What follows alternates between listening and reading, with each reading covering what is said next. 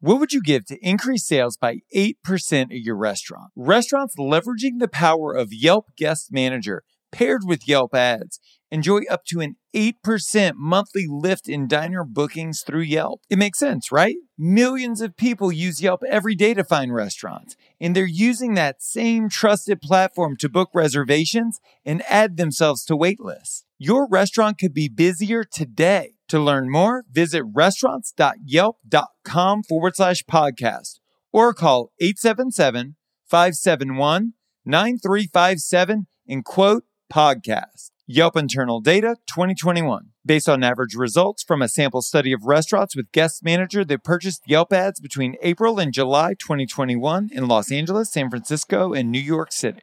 Results may vary. Now here we go. So if the word is integrity, it's doing the right thing when nobody's watching, just because it's the right thing to do. And then I pose the question to each and every one of my team members. Okay, give me an example of how we practice integrity in our business. And it's a conversation. And that's when we start to see these ideas that were just ideas or little words on paper actually become part of something that we do. Welcome to Full Comp, a show offering insight into the hospitality industry, featuring restaurateurs, thought leaders, and innovators. Served up on the house.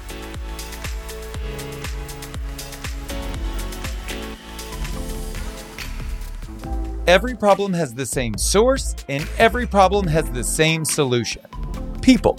But in the midst of this debilitating labor crisis, can we really afford to be choosy? How hard can we push our teams to strive for excellence before we push them out the door? Greg Provance is a hospitality expert, and he's come on the show to chat about how to transition from managing employees to leading leaders. Today, we talk tactics, tools, and strategies to level up ourselves and our teams. Well, I started off in the entertainment business, actually. And while you're pursuing that dream, you're waiting tables and bartending, pretty much. So I found myself working in restaurants pretty much my whole life, from my first job at fourteen years old at Popeye's Chicken. Just kind of loved the I don't know. I loved everything about the restaurant industry, really, from the get-go. Just the social aspect of it. Never really been kind of a nine-to-five guy, I suppose. And so then as the years progressed and I started growing a family, started realizing I kind of better get serious about something that's going to bring in a steady income. And really the only skill set I think I had, had at that point was restaurants. So I figured, okay, I'm going to take that management position they've been offering me for years and I've been turning down. And I'd also known that I didn't want to just kind of make my end game restaurant management necessarily. Not that that's a terrible thing. I mean, I thought it was the kiss of death at one point in my life, but I definitely didn't want to just kind of cap out being the general manager inside one location. So I set some goals for myself and I started thinking about restaurant ownership and what that would mean. And then I decided, well, I don't want to just necessarily go out on my own and just start a one-off. So I started helping other people build their businesses kind of on the side while I was working my corporate job as a general manager. And what I found was there's a lot of power in that process. And I got a lot of joy out of that process because we were seeing results. And I was able to kind of really learn a lot more about different concepts and different ways of working. working with different entrepreneurs, with startups and people that are looking to scale and that type of thing. And so it's just kind of naturally progressed that the consulting advisory route was what I took. And so then G P Hospitality Partners was born just before the pandemic. And I was fortunate enough to have a couple of clients to allow me to step out on my own and get things going. And here it is. So, yeah. So when you started coaching and consulting, did you start as a generalist? Yeah. I didn't really know what I was doing at the moment. All I knew is there were people that needed help, and whatever they needed help with, I would just jump in, right? And so, yeah, I think like a lot of entrepreneurs, we kind of start really broad and then eventually start to niche down. I think my sweet spot is really working with people that are in early stage and wanting to scale. That's where I've found my most success and my most joy. And how would you say your perspective differs from most? I like to see things out of the box. I'll give you an example. So I worked um, early on, I worked with a company local here in San Diego called Everbowl. They started one location in Poway, and they've grown out of two hundred and something franchises across the United States. And one of the things I really found interesting is their founder, Jeff Fenster. I'm not sure if you know him, but he's he's an amazing guy. He was not a restaurant guy when he started this business. He was very, very good at being a visionary and in marketing and that type of thing. And as he was building his businesses, I was watching him make decisions that restaurateurs would probably never make, you know, really thinking outside the box. And as a result, he was able to really disrupt the market and really kind of grow very quickly and organically at the same time. I was really impressed by that. And so that impressed upon me the really importance of whenever I'm coming to a project is really like, let's think of something different that we can do to get a better result. Maybe not do the same thing we've always done and kind of get stuck in that mindset. What are some of the things that you saw him do that you think an average restaurateur wouldn't do? One of the things that was kind of really integral to the growth of that brand was there was a problem, right? Which was, how do we maintain consistency across the brand? How do we open stores quickly and efficiently? Because the rate of growth that they were achieving was pretty astounding, right? It was like five, six short years. They've got all these locations. We grew to thirty corporate stores within, I think, a year and a half. So one of the innovations was, well, let's form a company that's sort of a build element to our business. And we'll build everything in-house. We'll do all the branding. We'll do all of the um, things that each store is needed, and then we'll ship it out to the store and we'll retrofit it. So you're really not building a new store every time you sign a lease. You're just installing a store every time you sign a lease. And so that cut the turnaround time of build um, to, I think they average about thirty, thirty-five days to open a store from time they get occupancy, which is pretty impressive.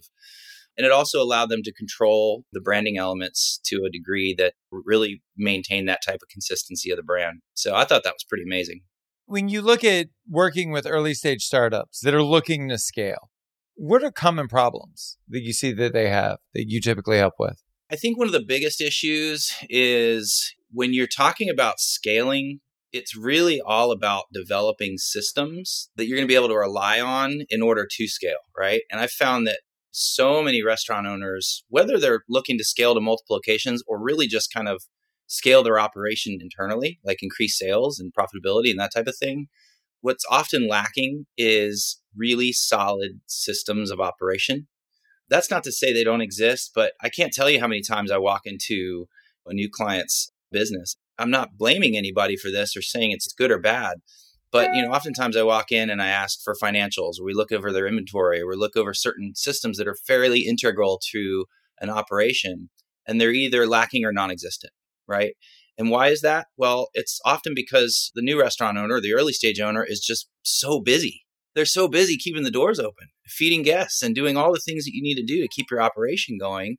There's so little time left in the day to create those systems. And so by finding time to kind of step out and work on those elements of the business, you can find a great degree of freedom, and you're also positioning yourself for growth. It's just a little bit more heavy lifting on the front end. But it's so boring. It's oh, like, yeah. That's that's all the boring stuff. And honestly, it's kind of frightening, right? It's like when you set a budget for a restaurant. In my fine dining restaurant, my business partner was my executive chef. And, you know, when we talked about recipe cards and all that, he goes, I just don't want to do it because it's going to stifle creativity. But you see restaurants with great food and great drinks and great service close every day. It's about attention to detail. And the detail work are the numbers. Yeah, yeah, absolutely. No, you're right. It is. It's incredibly boring and tedious and all of those things. But I would argue that they're very, very necessary. And the good thing about it is, though, is once you get those systems in place and you really start managing them, it improves your quality of life because now you've streamlined things and you've got things in place that are going to help your operation and help your teams operate better. So everything tends to go a little bit more smoothly and allows owners, you know, one of the things that we do that we pride ourselves on is we really help owners to get freedom back in their lives, right? Because owner operators are just, just often very overwhelmed. And so we walk them through that process of getting those systems in place. We help them. Some of it's done for you, but a lot of it really is just about getting them to enjoy the quality of life that they had dreamed of to begin with when they opened their business, you know? Oh, absolutely. I talk with independent owners and operators all the time. And I say, you know, why did you start this business? And everyone's got the same answer, right? Freedom, self-determination. And I'm like, do you feel free? Do you feel like you are determining what your future looks like? We become slaves to these things that we build that are supposed to be tools of independence, tools of freedom. Outside of actually building out the systems, are there tools that you like? Are there tools that you recommend? Oh, man, that's a Pandora's box. Um, we could go down rabbit holes with that. I mean, I have P O S systems that I favor these days. Definitely got some different back-end things that I tend to recommend to clients, but it really is all kind of about their particular situation and what their goals are. What I do, though, recommend is making sure that people do have something that they can rely on and that's easy to manage for them. Right? Let's take a scheduling system, for instance. At this point, I think most people are probably using something like a Hot Schedules or a ScheduleFly or something like that. I don't know that they're always getting the most out of those tools. There's forecasting features that they should be using for scheduling purposes to manage their labor costs, right? There's messaging features to communicate with your teams that you can utilize for different things. And so I think getting the most out of the technology is pretty important. And then also, sometimes technology is not the answer. Sometimes it's better just to go do an Excel spreadsheet to get certain things done because it's just easier for you and your team, you know? So I think sometimes people get overburdened with all the technology and how it all fits together. And I mean, it's only as good as it's managed to begin with. So it just kind of depends on what the goal is and what your situation is and how to apply it best. So you're working directly with owners and operators, but most of what gets executed is going to get executed by a line level employee. How do you create that level of alignment between you and your team, the leadership team of that organization, and the line level employees that have to execute on that vision? Alliance of the team is something that is a struggle for some. I think first thing to do is to analyze what type of leader the owner, or in some cases the G M or whatever the leadership that's running it is. There's micromanagers. We've heard that term a lot before. And then there's people that are really good at delegating and just saying, here's the keys and go, right? And there's actually benefit to both sides of those things. The micromanager tends to be one that really just has their hands in everything. And the hard part about that is just to get them to let go and let their teams thrive. And so we really kind of work with those types of owners to help them to understand it's safe and okay to allow some people to rise up and take control over certain things. And it's actually beneficial for everyone involved. And that's just leadership training. And then you have the delegator who's just kind of really hands off and they're like, here, take it and run with it. And then they wonder why everything's going wrong, right? And the challenge with them usually is, is they don't have some type of either systems in place that they've developed to allow that process to happen, or they're just not necessarily following up in the proper way to inspect that things are going right. They haven't really let kind of given the right expectations out, right? So then we start talking about culture and onboarding and have you painted the vision for your team? Do they understand how it is that they contribute to the mission at hand, right? So couple different approaches depending on what we're dealing with there, if that makes sense. It does. And you mentioned it earlier. Overwhelm is a very real thing. And there are so many things. I look at the course of my own career and there were like so many ideas I had, so many things that I worked so hard to execute. They just didn't have the desired result. They didn't actually move the needle. That mm. special or that pop-up or that collaboration or whatever it was, it didn't do what I thought it was going to do. Where's the low-hanging fruit for most operators? What are the easiest things to improve on? Yeah. So, you know, speaking of those things, I mean, I think it's oftentimes the ones we are most jazzed about that fall flat, right? It's the things that we didn't suspect maybe that we're going to do well.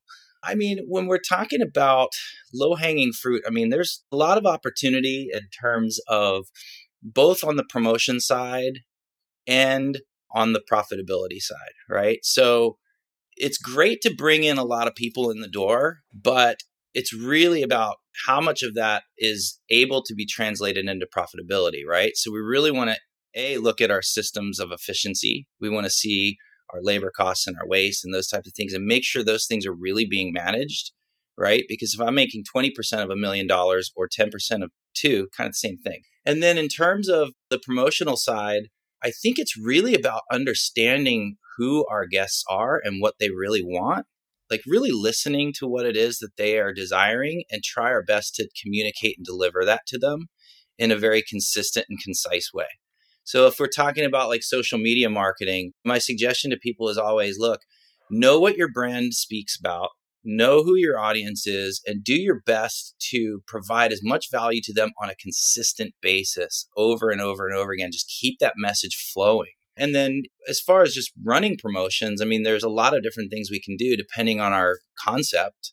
One of the things that I find that works really well across a lot of concepts, and I'll just throw this out here, is a date night, right? We've done this with about three or four different clients recently with phenomenal success. And it really works well in the fine dining space, but even in the quick serve space, offering a great offer like two entrees and a bottle of wine for two on a Tuesday night where it's usually kind of slow. We've seen cover counts go from average of eighty or so up to two, two fifty consistently over time. And why is that? It's because that promotion is not just a coupon. It's not just a percentage off we threw out there. It's a feeling. You painted a whole picture, you know, date night, you know, like, okay, now I know what I'm getting. I know what I'm going for, and I'm getting a great deal. So all those elements kind of combine to make something really special. So I'm always thinking of ways to paint the experience for people that they're going to get rather than just throwing out the coupon. Well, and I think that that extends out. I think that that needs to be present on the website as well. I think that it needs to be present on their Yelp page and on their Google listing as well. I say this a lot, and I hope that the audience doesn't tire of hearing it, but why compete on food and beverage? That's a commodity game. And so why not compete on experience? Why not say, you know, come here for a great date night for two, or to celebrate this occasion, or to commemorate this? It's so much easier to provide the context through which people can use your products and services than it is to say, come in for this meal. I agree with that. Right. And then yep. Context aside, I can tell you that for me personally, when I look at like my favorite restaurants in the city, the only thing that they need to do to convince me to come back is remind me that they exist, because I'm fucking busy. You're busy too. Like everybody's busy. And I think that as restaurant owners and operators, we sit back and we think, I mean, this person hasn't been in a month. Did we do something wrong? Why aren't they thinking about us every day? People are busy. They have these busy lives. But when you think about the places you love, typically you're prompted to go when you remember that they exist. And so simply starting that communication cadence and saying, hey, noticed you hadn't been in in a while. Just wanted to let you know that when you're ready, we're here. So many things like that can move the needle for us in an impactful way. Absolutely. Yeah. And it's funny too, when you say that, because I think, you know, we're talking about marketing here now, right? And so that's such a frustrating piece, I think, for a lot of restaurant owners, because we hire these marketing firms, we throw a bunch of money at these ads, and is it really working? And, you know, is it really driving business and that type of thing? But really it is about consistency. Whatever we do consistently over time is going to get a result. Now, we don't want to do it poorly consistently. We don't want to run crappy ads you know, over and over. But we do want to speak to our audience in a way that really lands for them, adding value, right? So for instance, if you're putting content out on any of the social media platforms, maybe engaging them with some little videos about you making your favorite salad and giving them that recipe, right? Talking about a great cocktail and meeting the bartender at the bar and how he's doing this for us right now. And maybe we're running this special this weekend. You can come in and grab it. Just experiential, conversational, real connections. Those really make a big difference. They really do. Seeing what was possible and going from good to great, you're going to learn something. Hearing different perspectives from different people in the group have inspired ideas or concepts that I've used since then that there's no way I would have ever come up with on my own. You pull it out of us as much as possible. When the well yeah. is dry, you pour a bucket in there and then tell us, now get it out. We could have been just as lost as when we started if all we got was, here's how to do it, go. These folks are independent restaurateurs, just like you, but they have one massive advantage that you don't. They have a proven plan. I'm launching my next restaurant marketing mastermind that brings together twelve owners and operators looking to massively scale revenue by working with me and by working with each other. This mastermind is so effective, we offer a money-back guarantee. So if you're interested in scaling your restaurant's revenue with a program that is guaranteed to work, apply today at restaurant marketing mastermind dot com. Again, that's restaurant marketing mastermind dot com. You might think being on the line and filling those tickets is the thing you need to do for your restaurant, but every burger you make is a marketing call or video that you didn't make to drive more sales into your restaurant to make things better. You're speaking at a conference next year, and the topic of your talk is security issues that affect your profitability, cash management, theft, and liability. Mm-hmm. And what I'd like to do is go through and unpack each one of those. Talk to me about the positive and negative ways that cash management can affect profitability. I'm just going to kind of go out there and say that I'm a big fan of using as little cash in my restaurants as possible. I don't know that, you know, going out there and saying, okay, we're going cashless necessarily is the right term. But in the restaurants that I own and in those that I consult for, I often recommend get rid of the cash drawers. And one reason is because of the security piece, right? And there are many, many reasons for this. I mean, we can go into the statistics of how people spend way more on credit and all kinds of other things. But as it relates to this topic, theft is a real thing, right? If I've got cash bars or cash drawers at my bars, there's probably some theft going on, right? So that's one. Number two, cash is, quite frankly, kind of, you know, in some markets more than others, is not safe. You got servers walking out the door with cash. And if you are known for being a place that doesn't necessarily take cash, it truly makes things a little safer. And then also cash is incredibly costly. You know, a lot of people think that, okay, there is a real cost of business to doing credit card transactions, right? You're probably paying somewhere between two and three percent, hopefully closer to two if you've got a great setup. But in the traditional way of thinking is, is, well, cash, I don't have to pay that. Well, that is true. But there's a real cost to carrying cash. Besides the theft issue, you're also oftentimes, especially in more high volume and fine dining restaurants especially, you're paying high level managers to sit around and count cash, dole out tips, do all these cash related activities. And so now on a one thousand dollars intake of cash that day, you're probably paying at the very least forty, fifty bucks to a manager to spend an hour, hour and a half. So now you're at four or five percent on that. on that equation, you know? So I've actually done worse than my credit cards by taking the cash. So for me, I'm a really big fan of cutting down the amount of cash that is going around the restaurants as a means to secure, both physically secure the place, but also secure your profitability. Talk to me about liability. What are the risks out there that many of us don't even know that we're taking? Well, we operate in California, right? So I think we're very... very heightened, on heightened alert to any points of liability. But I mean, liability to our restaurants can come in many, many forms, right? One, we always have to be compliant with whatever mandates are out there, right? Whether that be health code, whether that be making sure our payroll is paid in a proper way, team members are onboarded and things are filed and those types of things. Um, always looking at ways to try to protect the business. And again, this goes back to our sort of systems conversation. A lot of times, some of these things get dropped, not because they're just dropping the ball, but it's tedious sometimes to follow through with some of the things that are necessary to make sure that we're compliant in certain ways. And so we really, really want to make sure that we are compliant and we, we're up to date on what those sort of latest sort of mandates are. I mean, it seems like every six months something changes in California. We've got to like do something in a different way. But just really staying informed and staying up to date on those types of things can really help to protect the business. And then really just doing things with integrity. You know what I mean? I mean, if we're doing the right thing because it's the right thing to do by our team members and employees, then we're probably going to reduce our liability as a result. You own and you consult. And so I'm curious, there's this great question that was asked to me a long time ago, and it's always kind of stuck in my head.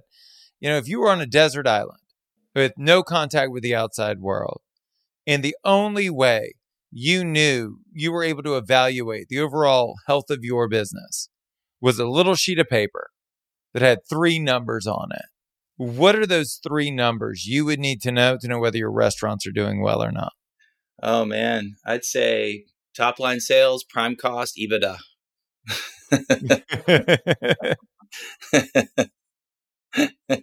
I mean, that's what I'm looking at almost daily. Now, do you think that those are the results of efforts, or are those symptoms, or are those the actual issues? And what goes into each one of those and improving those in your mind when there are issues? Well, I'd say the answer to that is both. So when I'm looking at the overall health of my restaurant from a financial standpoint, first of all, any restaurant owner that is not reviewing their financials on a regular basis, at least on a monthly basis, really needs to start doing that immediately. And they need to start training their teams how the actions they take throughout their shift affect those numbers. Because, you know, with the way that the industry is going, and this is all industries really, not just our industry, but particularly in our industry, those margins are shrinking. They weren't great to begin with, as we all know, right? And you, when you're looking at sometimes, you know, five to ten percent that you're taking home to begin with, you've got to really, really do your diligence to stay competitive. And we're talking about positioning for scale. Profitability is a key factor in that. And so really, the systems that we're talking about installing all lead to that end, whether it be top line sales. So we're talking about building business, our marketing, our guest service, all the things that are bringing the butts in the seats, right? Then you're looking at your prime costs, which is your biggest control, which is your food costs and your labor costs. Constantly looking at how can we improve our food costs while maintaining the same quality we've always wanted to have. And things like food waste come into play when it comes to that. Our prep items, how are we prepping? Are we well cross-utilized across our menu? Is our menu too broad, or can we consolidate some things? All of those things go into our food cost and more. And then our labor. How are we managing our labor? Are our teams cross-trained in different departments to help create efficiency? Are we monitoring in times and out times and breaks and all of those things? Are we scheduling to a budget so that we know what our labor should be going into the shift before we're chasing our tail at the end of the shift? So all of those things go into that line. And then, of course, the EBITDA, you know, our bottom line, all of those other expenses, everything from running the A C all day when it doesn't need to be, you know, to linen costs or whatever those other costs might be. So it's really, really important that we have a good handle on all of those different items that are portrayed on that all-important P and L. People are the problem and the solution to all that ails us. Mm. But great people aren't cheap. And so I'm sure you've gone into organizations in the past where you've had to convince an owner or operator to bring in someone that they might not be able to afford in that moment. It requires a massive leap of faith. Talk me through that process. You know, people are really everything when it comes to our business. We're not really in the business of food. We're in the business of people. And that is starting with our teams. And I think the more that we can invest into our teams, the better, because we will get return on that investment. Now, that said, it doesn't necessarily always need to be a dollar investment. There are other points of value that people really sort of orient around and are attracted to. One being a really solid culture. Um, creating a culture that is based in our core values and really having that communication with our team on a regular basis as to what that looks like and how they affect that makes massive difference. And so we have a really harmonious and upbeat company culture. It's very, very easy at that point really to run our operation because everybody's kind of marching to the same beat. They're going in the same direction and we're all informed about what that direction is. But that said, yes, sometimes we do have to invest financially in that great talent. We really do. But the theory behind that would be you don't really know until you get them in. I mean, honestly, like it can't, I'm not going to misguide anybody and say it can't backfire because it can, which is why people really should be vetted and they really should be hired for culture, not necessarily the experience. And that's a whole other conversation. But when we do have to invest in those people, it's important that we spend the time with them to really indoctrinate them into the culture and into the organization. Really spend that time training them and supporting them. Because if you have a good, good operator and a good self-starter, they can pay dividends. They really can. one hundred percent. And I would also say that in hiring someone that is better than you is never a bad idea. One of the hurdles in our industry is that we're obligated to be good at everything when we didn't really get into this to do everything. And it's no matter how many years you're in it, as soon as you own your first place, you're like, shit, I've got to do all of this and I've got to be great at all of this. And so many times we find ourselves being the smartest person in the room. And what a cold, lonely place that is to be. And it's certainly not a recipe for success. And I can't tell you how many people I've sat across from that said, well, you know, I tried that. And I hired someone and I delegated to them and they did a poor job.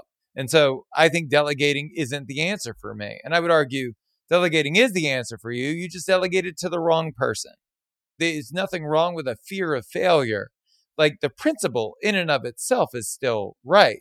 And we should always be looking to hire people better than us. And I'm all for promoting within our own ranks, but only if the person that's leading the team is dramatically better than me at all of the things that I'm not great at. And until okay. that day comes, like you have to hire better than yourself. It's not about you teaching someone how to do a job that you're mediocre at. It's about bringing in someone that's done the job that can teach you how to level up. I completely agree with that, man. I'll tell you, I have no interest whatsoever in becoming a sommelier. That's not my jam. And so if I'm running a restaurant that has a big wine program, the first thing I hire is somebody that understands that world and is passionate about it, because that's not me, period.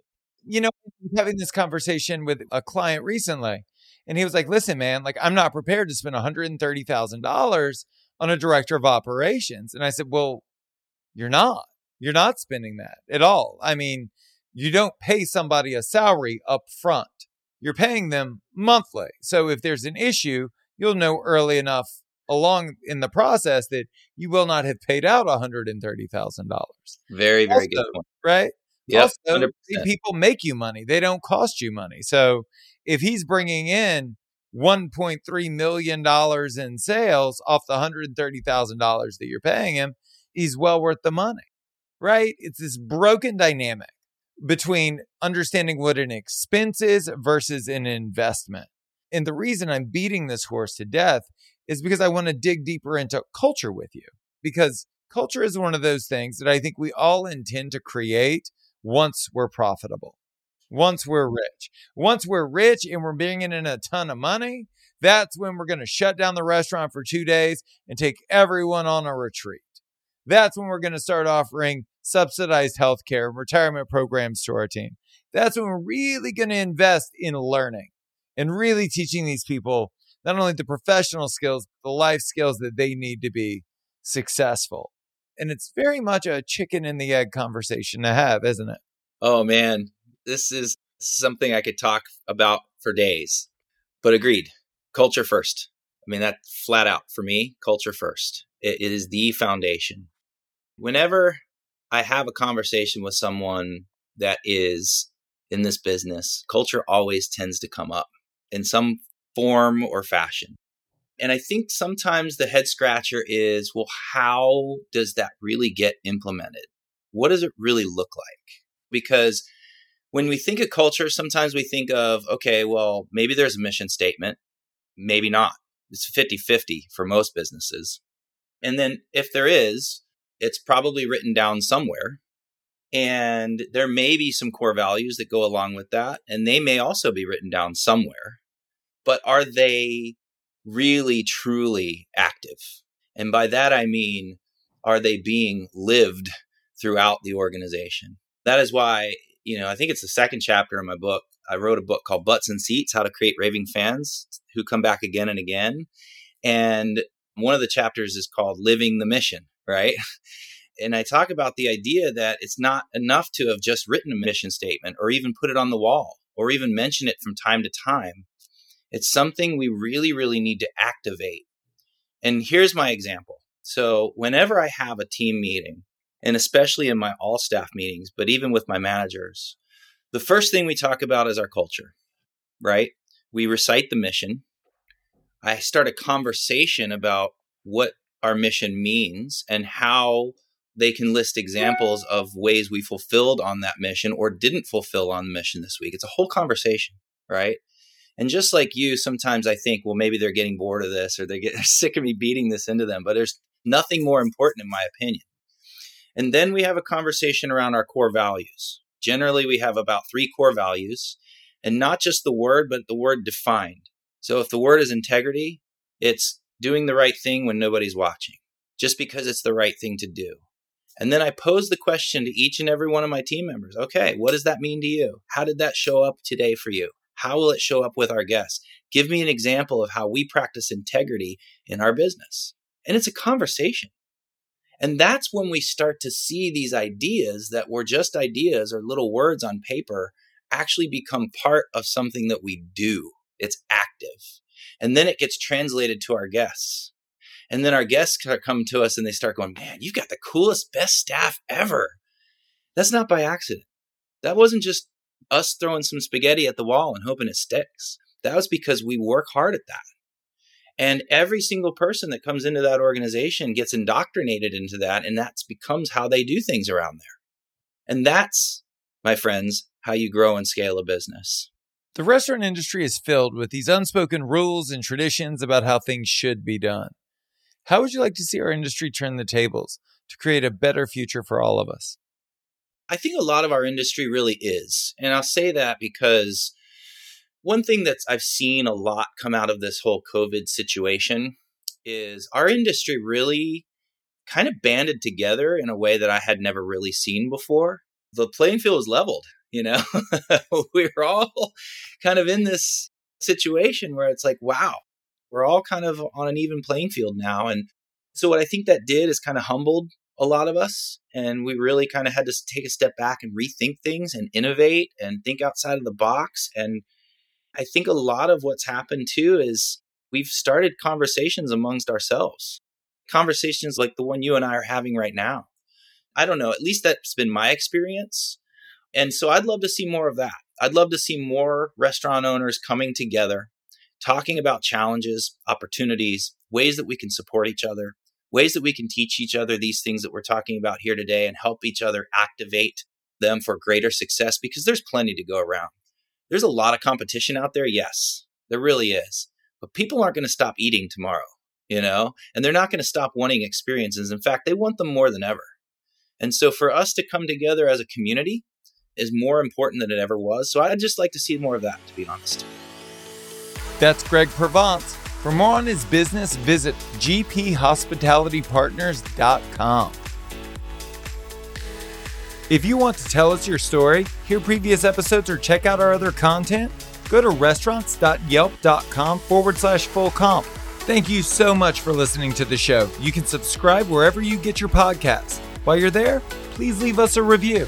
A special thanks to Yelp for helping us spread the word to the whole hospitality community. I'm Josh Copel. You've been listening to Full Comp.